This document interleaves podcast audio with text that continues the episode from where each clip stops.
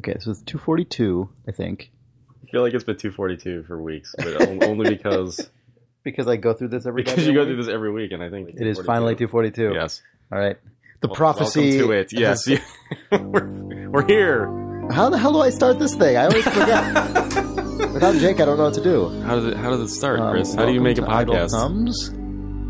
No, what? It's Idle what, Thumbs. what, what podcast is that? I don't know. Welcome to episode three of Nick and Chris. Like, It's, Welcome- oh, I say the date. it's it's It it's. starts with Oh, you can start with the it it's, of course.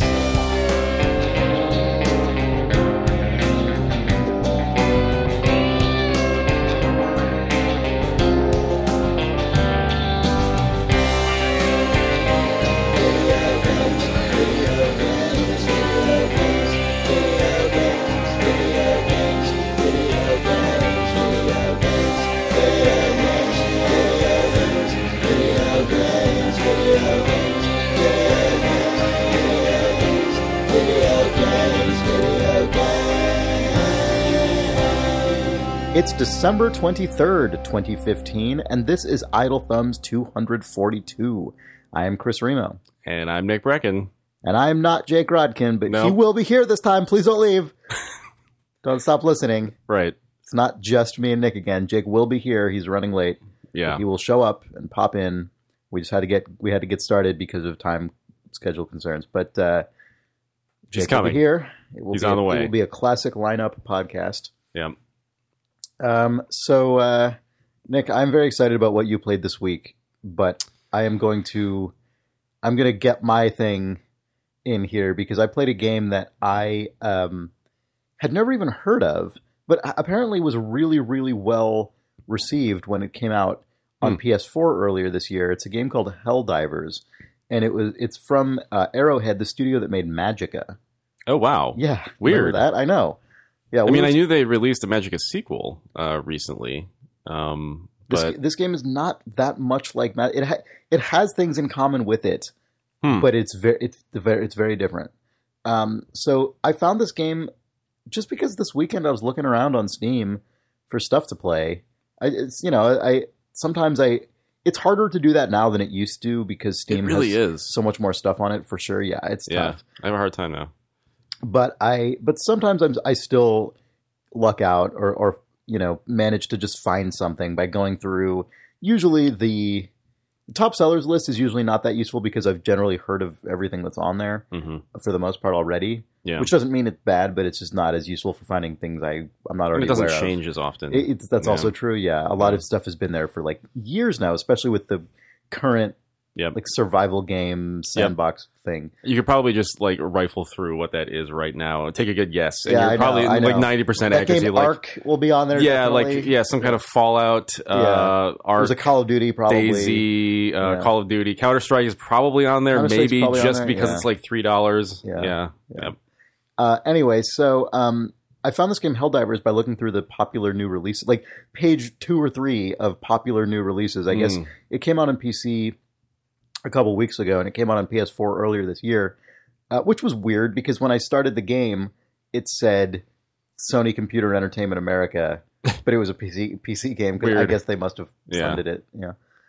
Um, I really knew nothing about this game at all, but when but when I clicked on the store page and it said from the creator, creators of Magicka, I was like, okay, well, whatever this is, I'll just give it a try. Yeah. Uh, so this is a a single player or co-op, but basically just co-op.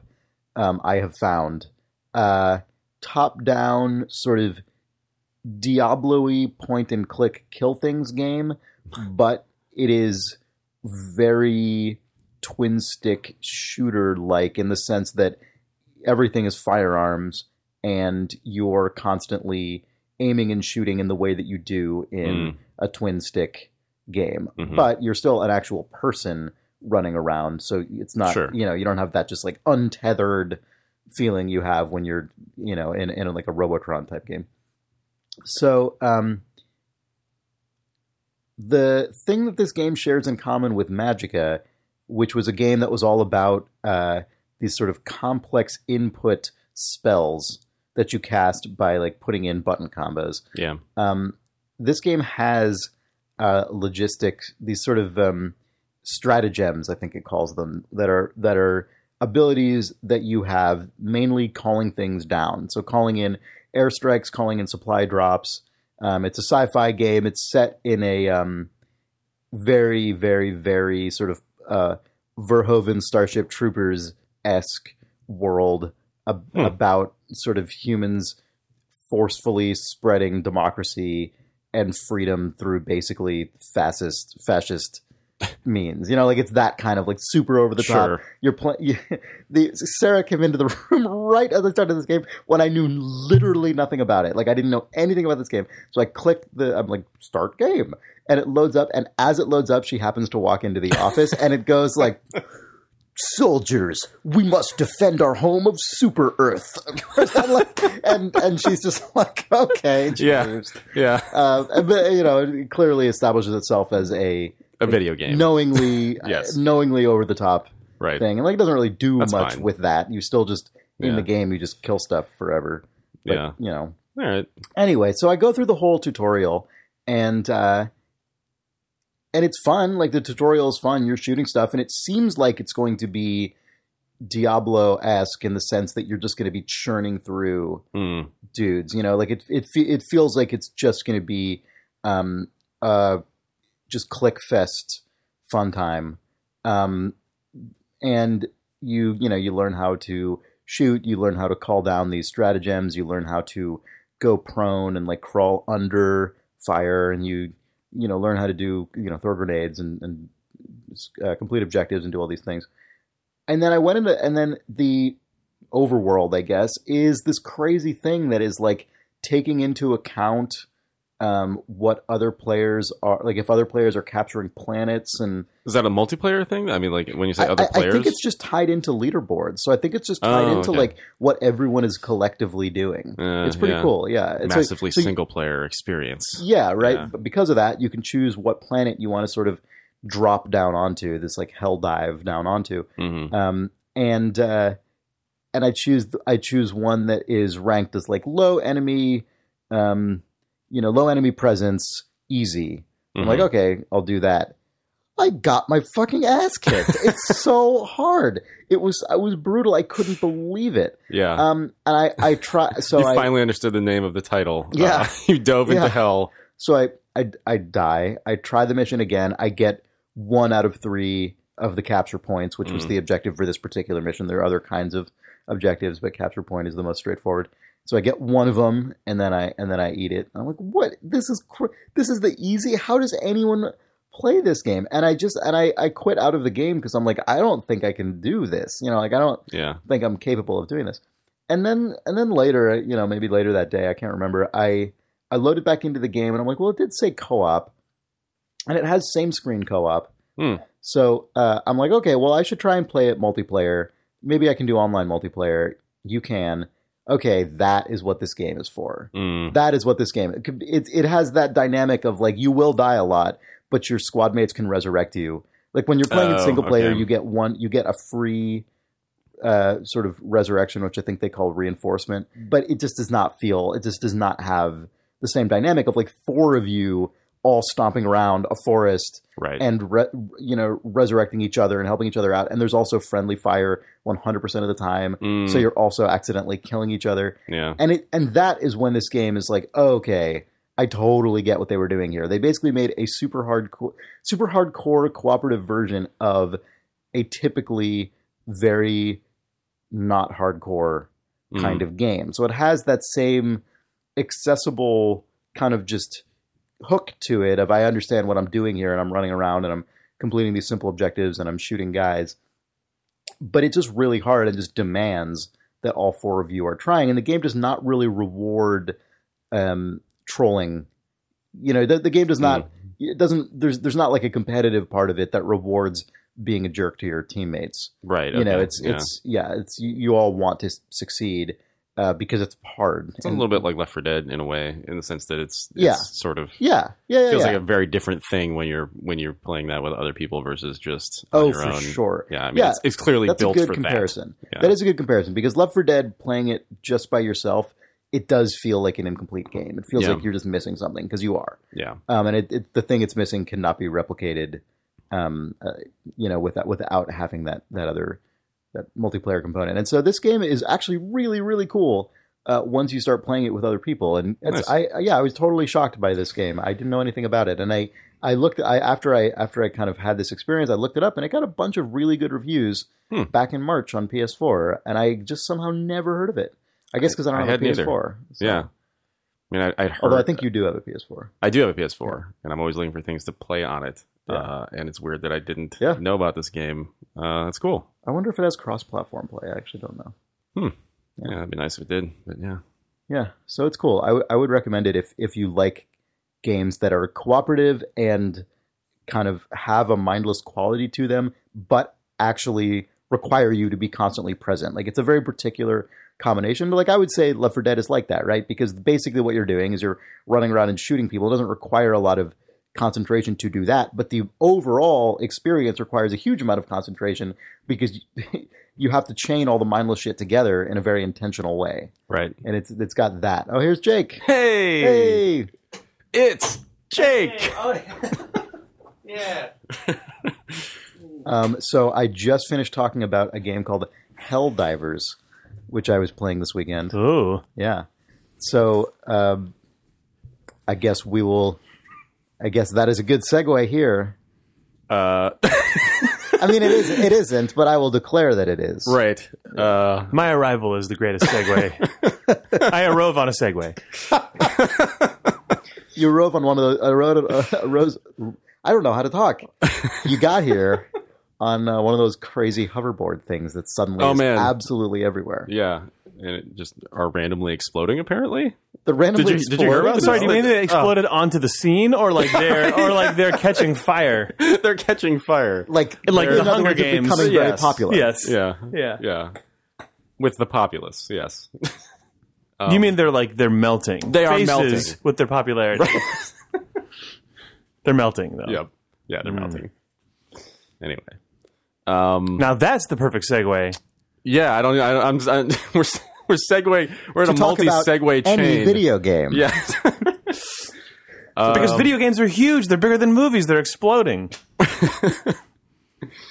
Um, I did play Star Wars games this week. Actually, speaking of movies that came out this week that are big, uh, I played because I was on um, Three Moves Ahead. I played Star Wars Rebellion because we did a. Is that an a, RTS? Uh, it I know you've talked not. about it on the. It- okay, no. I know Man, you talked guys about did a rebellion episode of we 3MA. did it. We it did happened. it. we did a full ninety minute Rebellion episode, which was actually really enjoyable to record. Um, That's that'll, that's their Christmas episode, right? It's coming out this week. I, I guess so. it's so good. Sure. It's so funny. Christmas uh Christmas Rebellion. Um yeah, so I played that and I don't I don't I, I, it doesn't, I don't really want to spend any time talking about it except to say that it actually so it, it led What me is to what is it? Well, well, Rebellion is is essentially a combination of like a grand strategy game and an RTS. Uh, but the RTS component is absolute garbage. So it's kind of just a strategy game. Um, it's the kind of uh, sort of um, conquest style. It's not really a 4X, you know, in the traditional sense, but it, it's it's sort of along the lines of, of those games. Um, you, uh, I mean, the setup is me- is meant to be a strategy game that reflects kind of the relationships between the rebellion and the empire in the Mhm. original movies. Mhm. Um, and it was interesting. That conversation was really good. I would recommend listening to the episode, if only for like Rob's uh, analysis of what that game actually is, which is a really um, uh, fascinating, like um, uh, uh, like version of a strategy game that is that is actually simulating like an insurgency. You know, like it, it's actually doing something with guerrilla warfare in a way that a lot of like It's simulating like a rebellion. yeah, I mean it it it, it is, um, but it's doing it like if you stripped away the Star Wars aspect of it and just would put still have that. it would still have that, That's and it's really actually a really interesting mechanical representation of that stuff. Um, That kind of thing is so so rare in movie based games. yeah, I guess like, only ever happens when you're not tying it into a.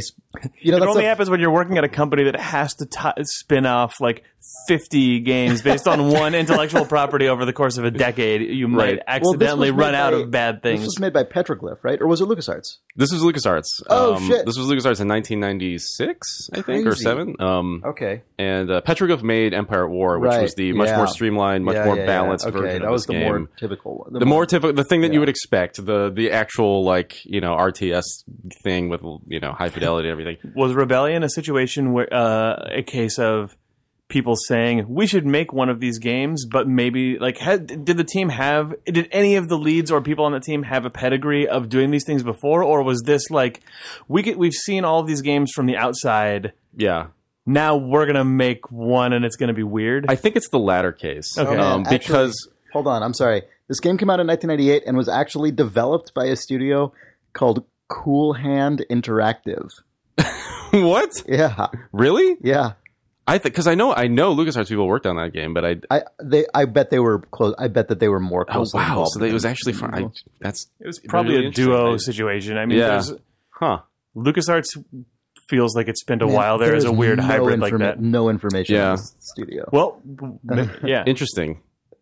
In any case, um, uh, it, it shares a lot with like Master of Orion and that sort of like early '90s strategy game, and I, I imagine that you know, be it LucasArts guys or or that studio, they were looking at all of those games. But what they ended up with was like a very unique. Uh, probably for all time. Man, do you think that was a game, studio that Because was- there's no one's ever going to make a game that is this weird uh, today ever. Sorry, do you think that Cool Hand Interactive was a company that was spun up for this purpose and was named as a play on Cool Hand Luke? That was what I was hoping Oh, and didn't man. want to talk about it. Sorry, Oh my okay. God. I did the shitty thing. Anyway, Wow. sorry, go ahead. yeah, no, it's That probably, might be You think it's the a reference to Luke Skywalker's severed hand? His Cool Hand. yeah. I'm really hoping that's where we're at with this. yep. Yeah. I hope that's the case. Um anyway, uh so yeah, I, I guess I would recommend listening to that episode for discussion So of that um, game. that's on Three it- Moves Ahead yeah, this week? yeah, I, I- think so. It So you, should be. you can find Three Moves Ahead Um, at idlethumbs.net um, with all the rest of the shows we host. yeah, but then that led me to play um to, to fire up the original X-wing, uh, which was interesting. Why? What? Just out of curiosity, why did you? I'm glad that you did, but why did you load up X-wing rather than Tie Fighter? Uh, specifically because I would just typically load up Tie Fighter, Right, okay, and I was what I very curious Yeah, yeah, yeah. to see what you know what that original. Because my experience with X Wing was, um, uh, and actually, I, it unlocked a memory that I didn't have before, which is that, and I know Chris, your experience with Star Wars was I played all these Star Wars games, but I don't know what Star Wars is, Yeah. right? Um, I I actually remembered that that was the case specifically with X Wing for me, Oh, where I loaded up X Wing as a uh, probably like a nine year old Yeah. And Yeah, didn't would've know had not really watched Star Wars uh, Mhm. and understood what it was. Um, and even at that, I think I ended up watching Return of the Jedi 1st Mm-hmm. um, and I had no idea what it was. So I remembered uh, sitting down and playing that game for the first time and having no idea what it was.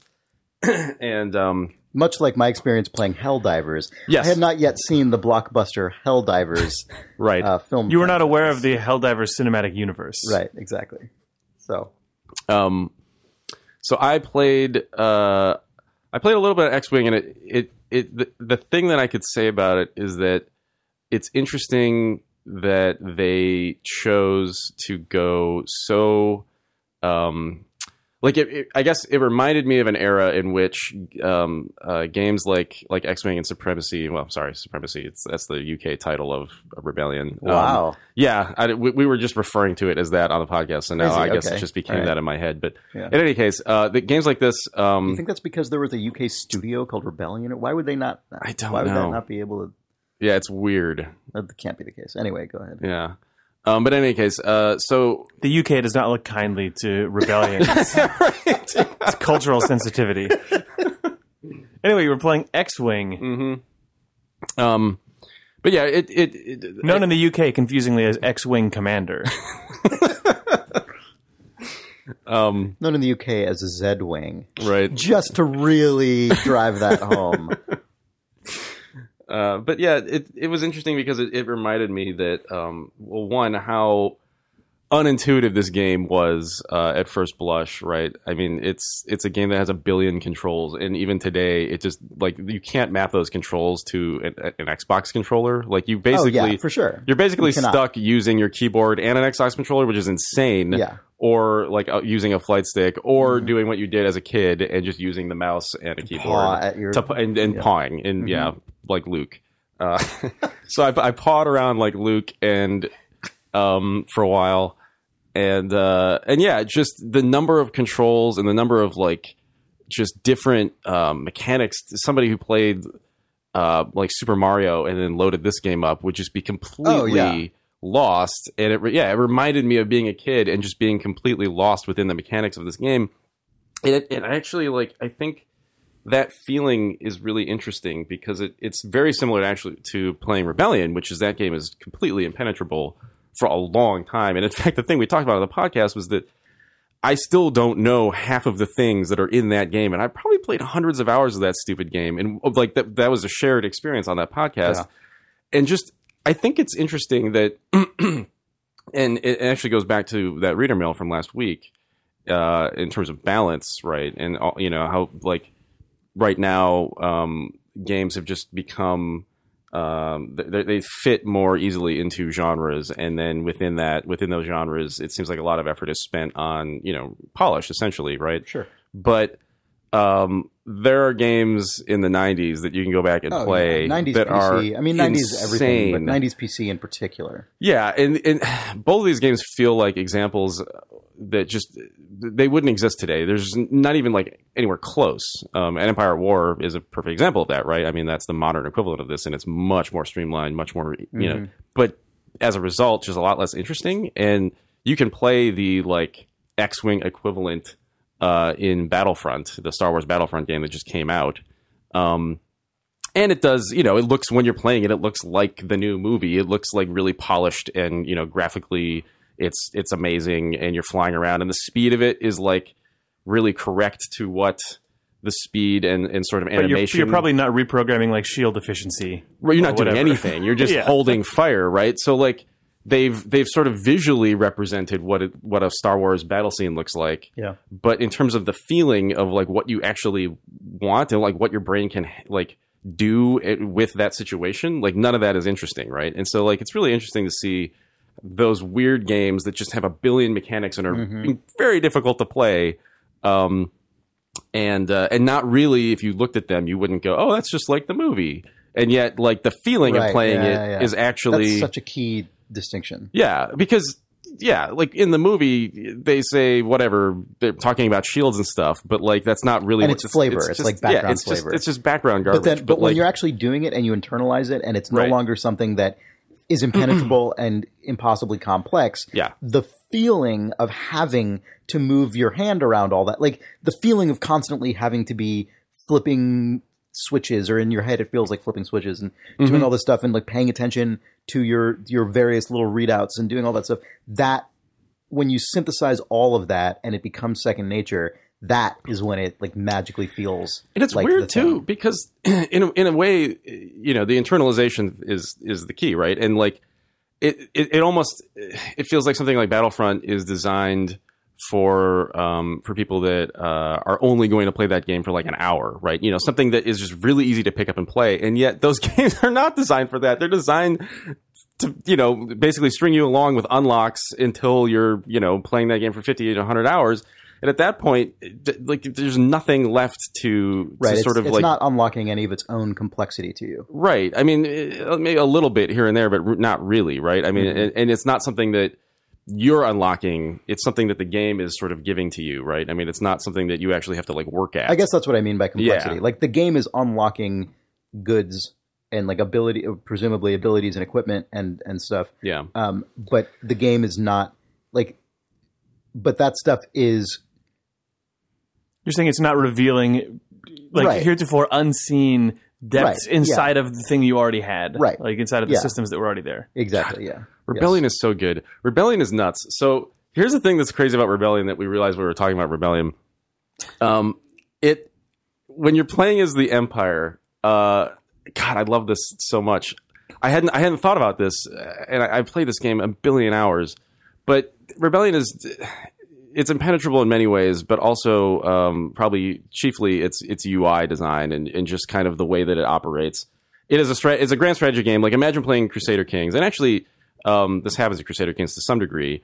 But you have um, you know planets that you're uh, taking over and and uh, building up with um, resources and you know uh, multiple components. There are characters that you can sort of send on missions and just you know all these things that are happening in the galaxy.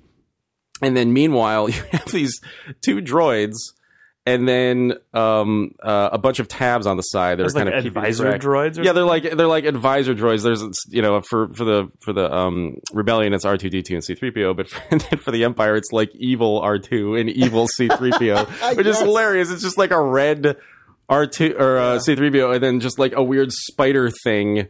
That also, when you when, when you lose the game, the spite like the evil R two just like kills you before you can be killed by the Oh, rebellion. It's like a really weird game. But so um, while you're playing, though, uh, you know, various uh, notifications come in um, as things happen in the galaxy because it's a real time game. You know, it's constantly running, and um, and as these notifications come in, the little droids say things to you.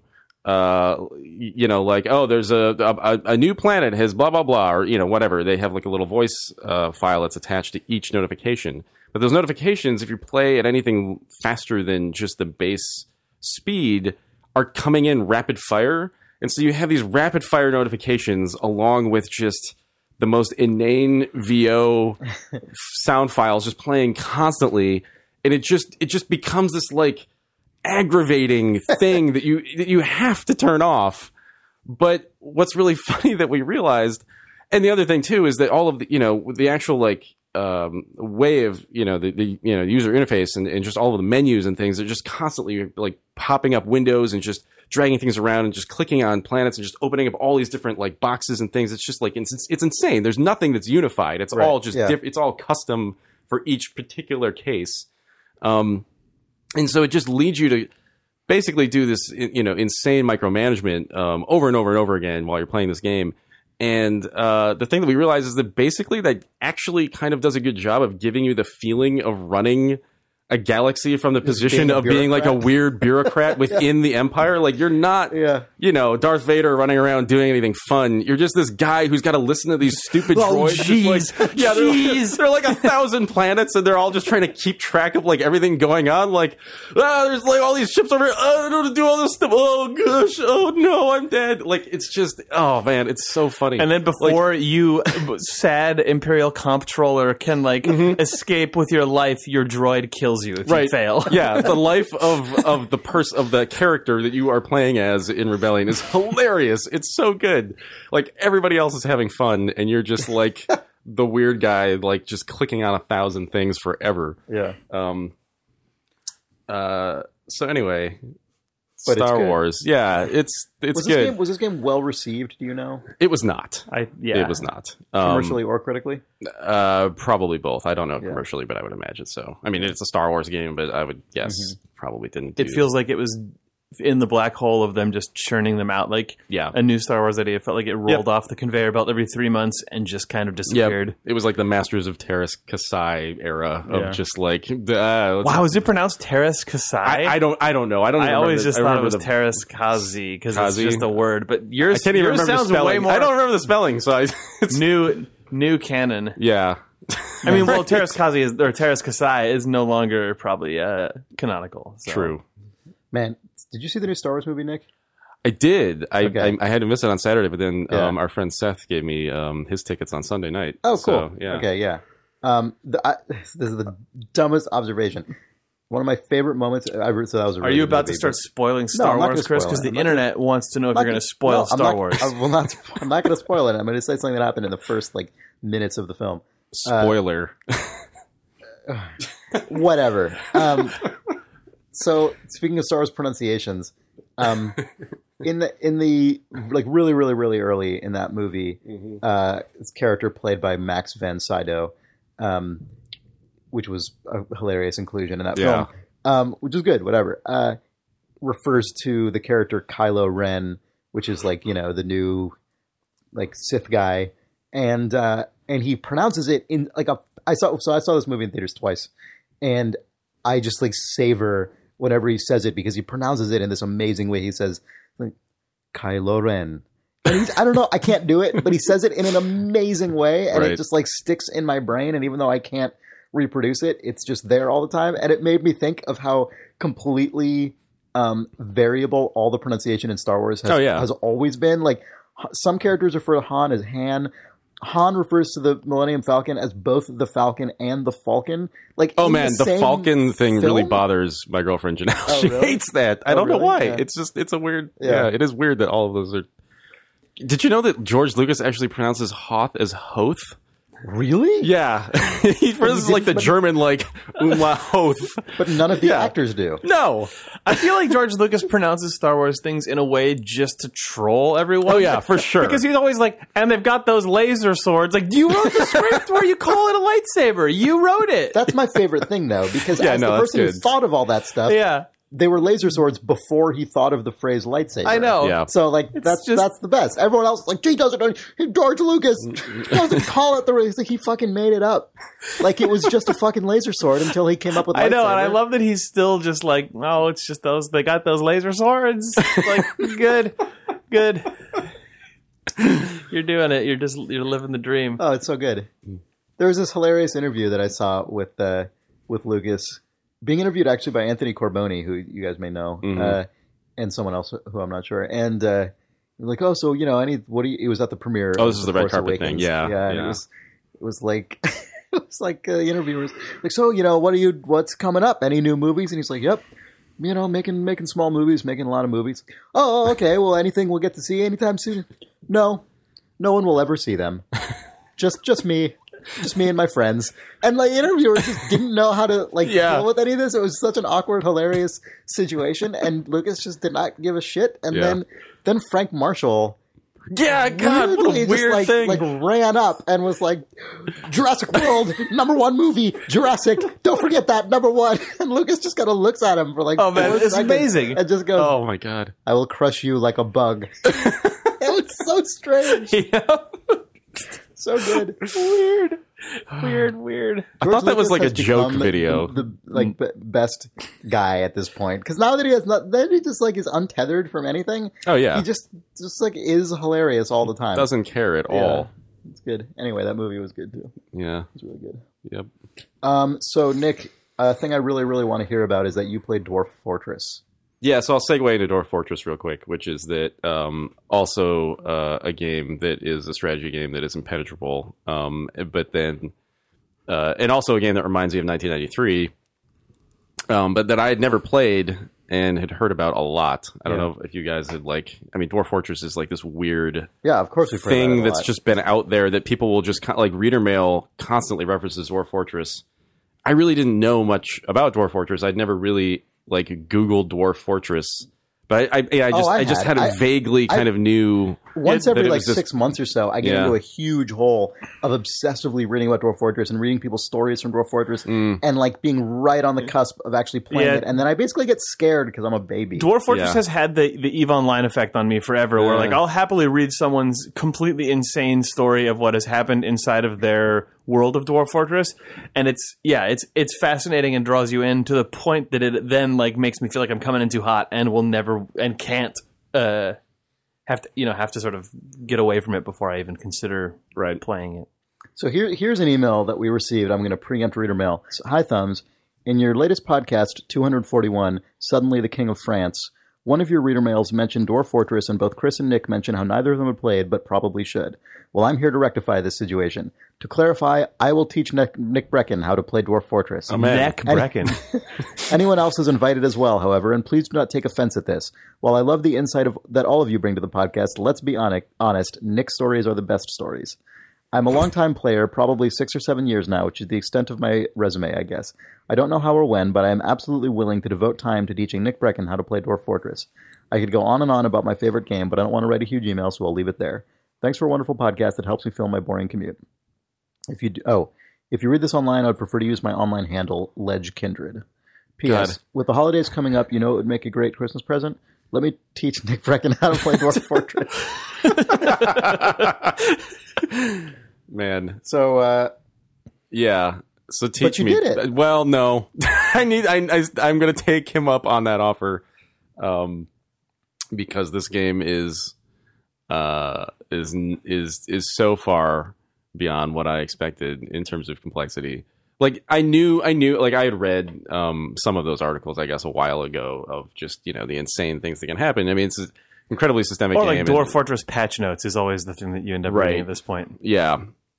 Um, but I, I had no idea what the actual experience of playing it was going to be like. And in fact, you know, I'd seen screenshots, but I didn't really understand the depths uh, to, to where this game extends. So, so anyway, I will just walk through kind of my initial experience, and there are no crazy stories. Uh, so I'll just kind of start this week, and then I guess probably in further weeks, Yeah. explain where I'm at. But um, so yeah, so Dwarf Fortress, um, you know, I guess for people who don't know, uh, is developed by by um, I guess two people. I guess they're brothers, um, and it's been in development since like 2006 And I think principally one of them is really the developer. Yeah, I think it's Tarn, um, who is who is the the chief developer on this, and you know, I, it's it's sort of one of those like life work games where it just feels like they're probably going to develop this thing forever, you Yeah. know, and um, And so Fortress is definitely a calling. yeah, and so um, so I loaded it up, and uh, and by the way, just you know, it's it's it's it's um, it's very easily gettable on their website. Um, so go to just I guess just Google Dwarf Fortress. I don't know what their website is, but like it's just Thanks. yeah, good. No, I'm just saying don't go to Use the Steam, don't go to Steam, don't go to GOG Yeah, or whatever. sure, it's yeah, it's just something that is on their own personal website. Um, but it's very easy to grab. So you grab it, you load it up, and um, I am met with what looks like just like a DOS prompt window that then starts, um, you know, spitting out a bunch of garbage, uh, which then segues into uh, a very simple menu. And I chose Start Game, and then for about five minutes, um, it was like the longest reticulating splines loading screen Right. of all time. Yeah. So basically, the way that this game begins is it generates the um, you know procedural world that you're going to start in, but the way that it does it is um, uh, essentially simulating an entire world up through the ages, and you can kind of just hit stop when you want to Oh start Yeah, playing. okay. Um, and so, uh, you know, I guess I should just generally explain. Like Dwarf Fortress, it gives you like this insanely large world map. Everything on the map is represented in, um, uh, I guess, just ASCII just some kind ASCII. of uh, yeah, Whatever text character set it's it like is. a code character Yeah. set. Yeah. Um, and so you know, uh, like water is represented by like circles, or, or rather, like you know, the letter O or whatever, and you know, all everything is represented by very simple um, uh, grid-based characters, and um, and so the I guess the the goal of the game, I mean, it, it is ostensibly a roguelike. You uh, you're leading a a group of dwarves um, who are represented by smiley little smiley faces, and um, the objective is to just simply uh, survive. I guess. Um, I mean, it's very open ended, but um, generally speaking, you you build up a fortress and you mine um, in mountains and collect resources and build up your fortress, and that's kind of the game. Um, so uh, after the world generates, um, you uh, kind of choose a spot on the map to start your fortress, and uh, and then you're just kind of there. And I had no idea; I hadn't read a guide or anything. yeah. Um, but uh, you know, you, you look at the game, and they're like a couple of smiley faces, a billion other characters that you haven't internalized yet, so you have no idea what anything represents. Um, and then just a cursor, which is just an X um, that you can move around using arrow keys. And then on the right side of the screen, um, a window will tell you what you're currently highlighting. So, you know, this Sure. this character it represents a goat, and then it will say like, oh, a simple goat in the top right. And so you're you're just slowly scrolling over this this enormous grid uh, to just see what any of this stuff is, and that's kind of Yeah. the start. Um, and so you, you begin paused and then um, start to uh, kind of get a feel for the the land and kind of what you need to do. Um, and then um, you know, I, I at that point I was like, I have no idea what I'm doing, so I guess I'll just let it go, and I just hit space and just let the world simulate, Mm-hmm. and then it just looked like the Matrix, like just uh, like everything starts Waves moving like characters. really fast, like the goats are just like shooting around the screen, just doing stuff, and like. You know, my smiley faces weren't doing anything, so clearly I was already fucking up completely. Like I had no idea what they're. So I just paused it again and then read a simple little guide just to understand like Published how by to, a simple goat. yeah yeah. Um how to uh you know do the basics. And How do I make Smiley's move? yeah yeah pretty much. That was like a half an hour of just like how do I make things do stuff? Um and it turns out that this game is insane. Like it's actually like I mean like just to do basic things is insane. Like you know uh to to make your uh dwarves do things you don't actually issue like individual commands to the dwarves but you give them um it, it, I guess something I could compare it to is like Dungeon Keeper where you kind of create um, a section of the world that you you know you in, you indicate like a section of the world that you want to be uh, carved out, and then the AI automatically goes and does that, right?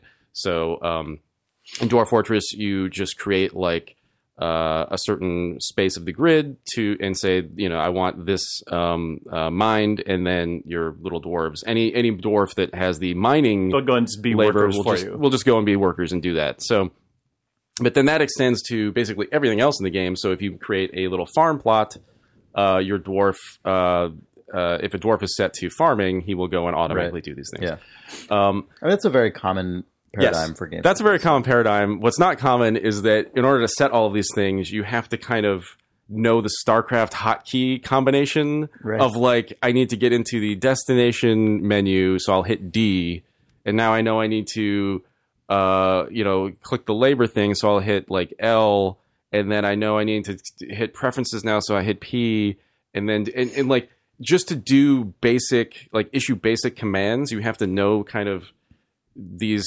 combinations, or else it's incredibly laborious because you're just staring at all of the little like hotkey um, codes. But then, um, even if you know that stuff, you're you're kind of constantly fucking up because you know things are moving and everything is changing, um, you know, rapid fire, and so just the like act of just doing basic things in this game is really hard, which I did not expect. I guess like I figured I totally expected that. I guess I was scared away. Yeah, like just just building a farm took me ten minutes of like stressing out about where to place the farm and like how like to to tell a dwarf like you should be farming and like to make sure that like Yeah. you know everything was set up properly and I I, I had no idea uh, that it was going to be like that, but then it instantly reminded me of playing um, like a mud, like a text Mhm. adventure game, um, where I knew um, basically, you, you know, I played like a like an MMO style mud for for uh, a couple of years in like Mhm. 1993, and you just remember all of the like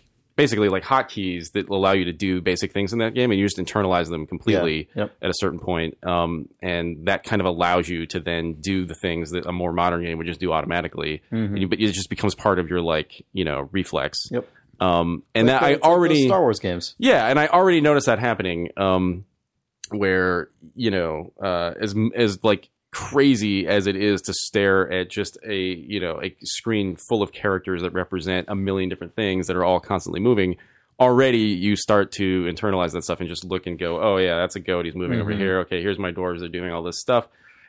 And then it, it like within ten minutes of of like really trying to figure out the controls, I was like, "All right, I can, I can play this game. Like Yeah. this is this is not that Okay. bad. That's Like it's actually it's actually kind of like interesting and and and um it, like it reminded me of playing those games in the, in the early 90s and then I, Right. I I I realized like oh I don't really need like there's there are things like DF hack which give you a graphical representation of all this stuff but I don't think I'm going to end up going that way because it feels like I already kind of grasp you know all this stuff just from just from playing it for like you know a couple Even hours you don't, you basically you don't, you don't know anything. Right. I know nothing, but it doesn't feel gross to me in, Mhm. in the way that it initially did. Um, so yeah, I, I don't know. Like I, I don't want to go into every minutia of playing this game because I don't I don't have any crazy stories yet. I just Right. sort of getting on my getting my on my feet. But like, Yeah.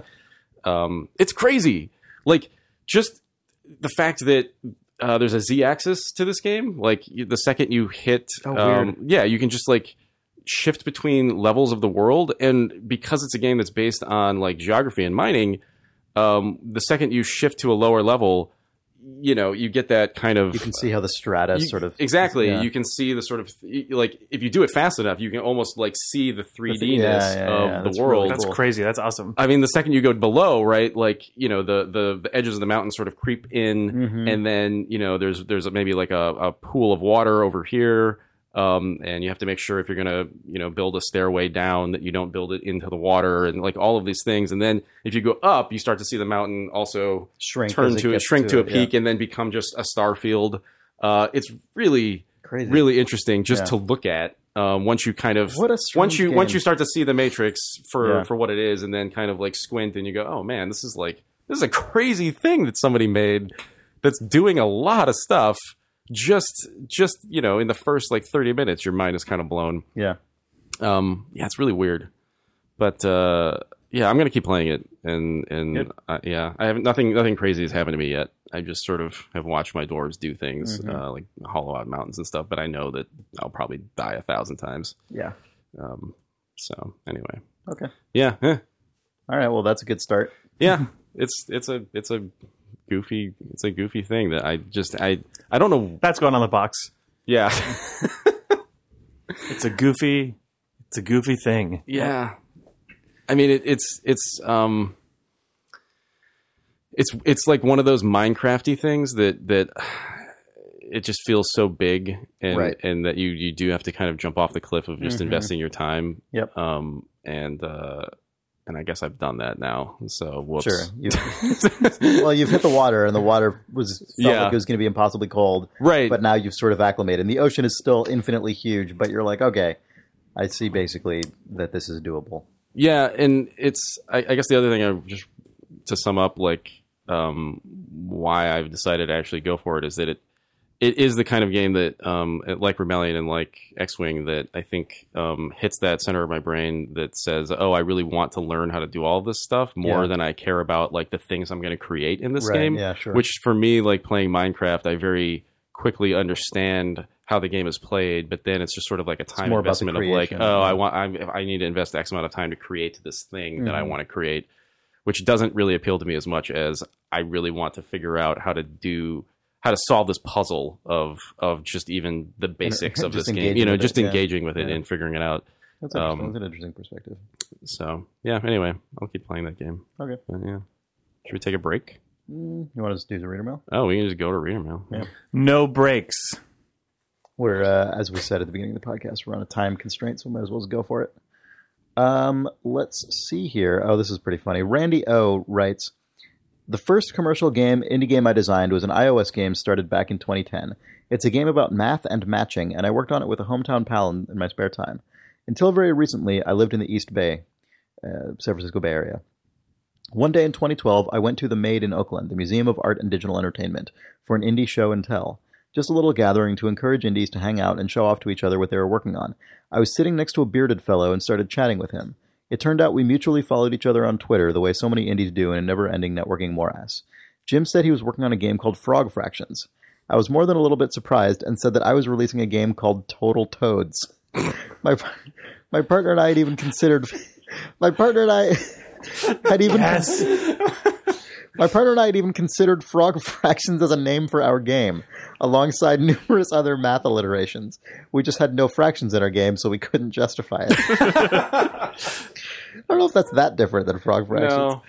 Uh, that afternoon was the first time either of us showed our games to the public. Just a crowd of 12 or so people, and of the five or six games being shown, two were Total Toads and Frog Fractions. It was weird, and even weirder after Jim released his to cult hit status a few months later. Hope you enjoyed that really random experience I had. I'm looking forward to Frog Fractions 2, Randy O. Post note. Though I'm proud of it, Total Toads was Total Toads, by the way, it's spelled with a Z. Total Toads Good. was not a success. It paid for its iOS developer fee and some coffee. Also, it's Total Toads with a Z because at the time you couldn't sit on app names for more than three months, and we sat on the name Total Toads too long, and Apple t- took it away from us. oh, that's sad. I hope that Frog Fractions 2 is actually Total Toads 2. they were one and the same maybe- all along. Maybe Total Maybe Toads, Total Toads 1. 1 is Frog Fractions too. Hmm. That's true. Yeah. Man, that's so Total amazing. Two math themed frog games Yeah. being exhibited next to each other. I wonder if everyone thinks about that because the Number Munchers uh, edutainment games kind of have a frog looking protagonist, the titular Number Muncher. Maybe it's that fro- the frog tongue is is a really easy metaphor for like point to the thi- like select the thing. You know, it's fun for kids and it's. I don't know. It's probably, it's probably that. Yeah, I think that. Yeah, you got it. So, uh, Luke Maxwell writes Grand Theft Auto 3. Hi, Thumbs. In your latest episode, you guys were wondering about GTA 3 and whether it acknowledged the rest of the series to the press. I actually remember an article in official PlayStation Magazine where they visited DMA Design to see the game. For the majority of the demo, the developers used the top down camera, pulling a gotcha towards the end and switching to third person view. So I suppose they used the expectations of what a GTA game was at that time to drum up buzz about the new perspective in GTA 3. Happy holidays, Luke. Wow, interesting. I remember that GTA 3 had that camera as I a camera about that you that could switch to, and I remember being so stoked that you could play GTA 3 and the insanity of that full city from the top-down perspective camera of the Mm-hmm. old games. It was not enjoyable, I don't think, but it was a good God, I wonder if there's like a GTA 4 or 5 mod that does that, that allows you to play from that perspective. That'd be Surely That'd be there weird. is. Yeah. probably weird. And That's that's the yeah. kind of thing that goes into games when, you know, because they're like, well, people expect this from a GTA. I mean, this is what a GTA game Yeah. is. Or GTA 3 started with that insanely and It then could- it ended up could be, yeah. evolving into a different camera mode. Yeah, I mean, they knows? could have Yeah. like that could be in the game because they b- built all of it and solved Yeah. all those problems first. Like That, I, that is totally possible. like there's right. no way that Liberty City in GTA 5, 4, which one is it? Uh, Four. 4? Yeah. Oh yeah, 5 is back uh Yeah. here. There's no way that like that city was built to also render perfectly from a fixed top down. Oh, yeah, I mean, no maybe way. it is. I doubt it. No. They had to build all the roofs and shit. Those games are insane. Yeah, That's true. they are God, totally working on those games would has got to be fucking nuts. Yep. Yeah. Where's the GTA uh, uh, Fallout mod? Top What- down, classic camera, GTA, for no reason. Are you saying a, a Fallout mod for GTA or GTA mod for Oh, GTA. Where's the GTA camera mod for Fallout Four? Oh, somebody- top-down camera. Somebody mod? did do an isometric Fallout 4. Oh, cool. Like, they- did they render that. it deliberately? Like, was it an orthographic projection? Like, I was it actually, or just like, so. or Like, just there's fixed no- camera You can you can do orthographic projection in the Fallout engine. Oh, now, really? So, so there's actually no like shrinking perspective in this mod, right. or one could do that. At or least. you could. yeah. I Man, that's so, really yeah. interesting. I want to see screenshots of this. There are screenshots you Oh, see. man, yeah. Huge 3D spaces rendered with an orthographic camera look so cool and weird, and Yeah. also just immediately, obviously, look like an old video game. Like, yeah. Yeah. I occasionally, when working on Firewatch, turn the camera to orthographic and like set up really uh, heavy directional lighting against the camera just to go, oh look, it's like an old sim game or something. Except you know, except Yeah. it's in the Unity editor and looks bad. I don't even know what to search for to find this. I searched for Um, Fallout 4 orthographic and did I, isom- try just Isometric. Fallout 4 isometric. Yeah. Yeah. that's a really cool idea. Um, is it an actual mod or is it a like someone's concept art or something? I don't know. It might just be that somebody made these screenshots. Because there's there's yeah someone there's a Kotaku post about someone who just made a bunch of screenshots. Mm. I really hope it I may hope, be that it's not a mod. I yeah. hope this is real or that someone makes it real. Yeah. Um, I think it might not be actual uh, mod. Mm. Someone make that mod. Uh, anyway, so Dominic Van Berkel writes, Hi Thumbs, two questions. You occasionally lament the fact that Idle Thumbs can be found at idlethumbs.net slash idlethumbs. I don't know if we I don't know if we lament that as much as think it's hilarious. Anyway, he continues, I figured the only way to avoid that would have been to give the Idle Thumbs podcast network a different name. If you'd thought of this a few years ago, what would that network have been called? Alternatively, what would you call it today if renaming wouldn't be a pain in the butt?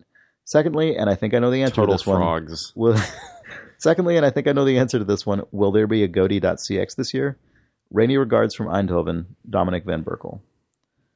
Um, there probably won't be a Godi.cx because we're garbage. Yeah, I wish that we had. I, wish, that, we, did, but this is the worst year for us to be able to put one of those together. Unfortunately, yeah.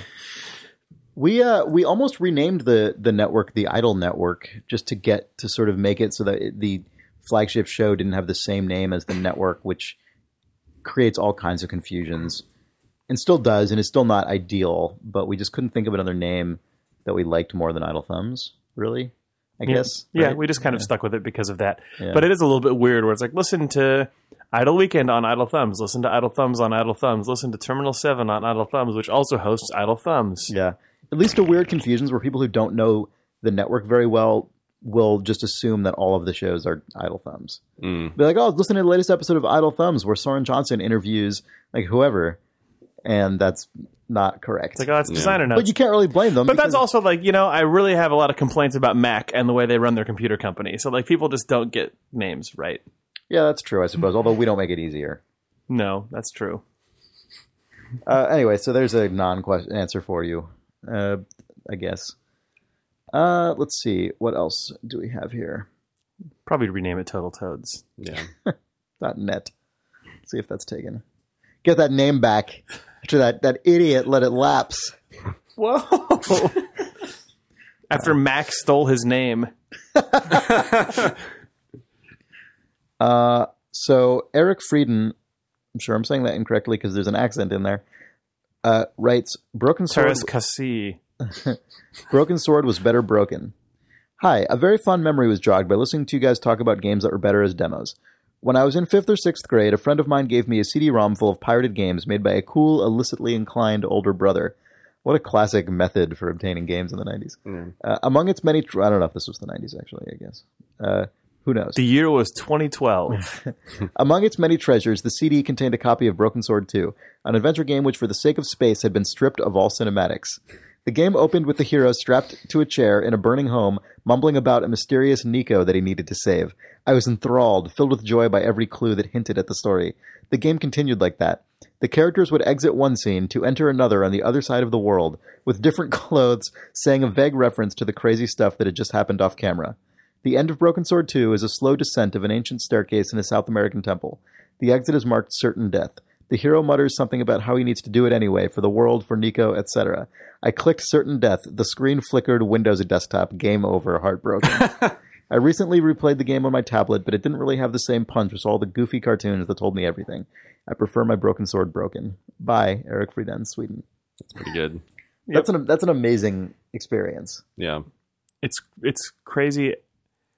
It's not actually crazy. It's it's actually the complete opposite of surprising that the way to pirate games at that era was just to strip out all cinematic content and often all voice content and Yeah, whatever I else. think I, I feel like I had that experience as well, but I, it I wasn't can't- with a game that made a big impact on me, so I can't really. Yeah, a friend Yeah, of mine bring it to had a friend of mine had a downloaded copy of The Curse of Monkey Island, and it had all the cinematics and most of the voice and music stripped out. And I was like, "Why are you playing this? Like, what's the point?" At a after a certain point, Yeah, uh, which what Monkey Island? three, Oh, Curse of Monkey Island. the yeah. one that's like live musicians and a voice cast and keyframe animated, like or like cel animated cutscenes. Like, just Mhm. remove all of that. I guess it's fine. Yeah, that was basically the entire point of that game. yeah. Um, Gregory Wise writes, "Failure to escape to reach escape velocity." Hello, thumbs. Thought I would show in my throw in my shareware story. When I was young, probably seven or eight, my dad brought home a shareware bundle called the Mac Cube. I think. When you put the disk in, it would automatically open a sort of UI overlay that showed the applications on the disk and had a button to open each of them. This detail will come into play later. One of the disks was full of shareware games, and one game kept me coming back Escape Velocity. The first one, which actually included the whole game, but with regular messages asking you to pay for it. Escape Velocity, a top down action adventure space sim, is a very uh, progression oriented game, unlike pretty much any game I'd played at that age. You start out in the cheapest possible ship with 10,000 credits, and over time, doing missions or trading can increasingly buy better and more capable ships. This is where my play differed. The game is set up to save your progress so you can come back later and pick up where you left off. However, since the game was launching from the Mac Cube shareware UI, it was being run off the CD-ROM and the game had nowhere to put a save file. This meant if I died, or even if I closed the application, all progress was lost. My young mind did not understand why it was working this way, but I continued to play the game, scraping together meager funds to get a slightly better ship, only to eventually get blown up by pirates or to have to close the game and lose everything. One day I decided to really go for it and try my best to get a really cool ship and do some honest to god dogfighting. I must have spent all day playing and saving money. I should also note Escape Velocity has a story with larger missions that give substantial rewards and unlock new ship or equipment options. These story missions are given to the player by talking to people in bars and spaceports all through the galaxy. But I, I never went into those bars because I was a good Christian boy, not of drinking age, who shouldn't go into sinful bars. and so I didn't see the story missions until later in life when I realized I couldn't be smited for things I did in a computer game. Finally, after hours of trading meager quantities of goods and cautiously running countless cargo deliveries, average payout 20,000 credits, I finally saved up 1.1 million credits just eno- enough to buy the Rapier ship, which I thought was a really cool ship. I was brimming with excitement as I headed towards an area I knew to be frequented by pirates. I entered the system, a klaxon sounded. I was being attacked by a pirate. Finally, I could fight back. I closed the distance and began firing. Then I blew up. I hadn't even managed to get the pirate below 80% of his shields. I was devastated. A month or so later, I figured I could skip the shareware UI, access the CD's folders, and copy Escape Velocity to the hard drive, and play it as intended with saves and everything. I still love the Escape Velocity games and ended up buying the two sequels and strangely count my first encounters with Escape Velocity as one of my formative gaming moments. Keep up the good work, Greg. And Escape. Velocity was a Mac game that I always respected to all hell and was too afraid to actually get into. It seemed really complicated to me at the age that it Mm. came out. Mhm. Yeah. yeah, But that's a game that comes up a lot as a like, classic as Mac a classic shareware Mac game. shareware yeah, game. Yeah, for sure. I can remember having that experience too of playing off the CD and not being able to save. I, I don't know what game I was playing. Probably X Wing. Yeah. Probably something very similar Yeah. where you just make a lot of story progress and then have to restart every time. So it's just basically a demo. Yep. Yep. Um, on this note, I guess, Alistair Clark writes Hey, Thumbs, listening to last week's Reader Mail section about old games demos and spending loads of time on one thing got me thinking. It wasn't a demo, but one of the first games I played on a 3.5 inch disc was the original Space Quest, which I often played with a friend after school. At the time, we were too young to appreciate the sarcastic humor, so we instead took the series of escapes from deadly monsters very seriously. This was harder because this was the pre mouse version, so we had to type in every command. To this day, the quote, you think you hear footsteps warning of an incoming soldier freaks me out. We played most days after school. I started controlling the game, but since she was a grade above me, we soon discovered she was better at spelling and knew more words than I did, so she was better at figuring out the puzzles. We'd switch back to me at the keyboard when we, when we needed to do something fast because I was quicker at typing. With no way to look up answers to the puzzles, the only thing we could do was try and think up solutions ourselves. Sometimes we'd be in the same room for days. After about a year, we ended up in the final area where no matter what we tried, we couldn't figure out how to complete it. Later on, we discovered that it was impossible because we'd forgotten to pick up an item at the start of the game. About six years later, we met up during a family get together in our old village and we booted up the game again and finally finished it. More than the sense of closure was the memory of her saying to her kid brother, We used to play this before you were born. We were only 12, but we felt like old masters. Loving the podcast, and I hope you're all well. Alistair. Man, that is great. Awesome. Yeah, that's really good. That's so crazy to have the experience of going back to something six years later and then you're still only 12. Yep. Yep. Man. Also, what a piece of shit that style of Sierra I game know. design was. It Good God. so terrible. The combination of having to guess everything with the text parser and then Ugh. also just having no way to know that you've already irrevocably fucked your game and there's nothing you can do about it. Oof. Yeah. It's just real. It's what happened in real life. Simulation. Well, you guys want to call it? Sure. Yes. Thanks for listening to Idle Thumbs. Uh, the second episode of uh, our new show, Idle Weekend, with Danielle Riendeau and Rob Zacny, is now up. So there are two episodes of Idle Weekend. They're both really good. You should listen to them. You can find them at idleweekend.net. And you can uh, follow them on Twitter at Idle Weekend. You can email them at questions at idleweekend.net. Um, they are still kind of feeling out the show, but they're off to a really, really good start already. Uh, you should definitely check it out. And um, uh, if you do like that show or this show or any of the shows on the Idle Thumbs Network, please, please tell a friend. Please consider uh, giving us a review on iTunes. These things really help us out a lot. Um, they mean they are awesome to read those reviews and see uh, people recommending the show. Um, it makes us feel good, and it also makes these shows uh, actually grow in their audience and uh, help us do cool things like launch more shows, uh, like we're trying to do. So, yeah, thanks for listening.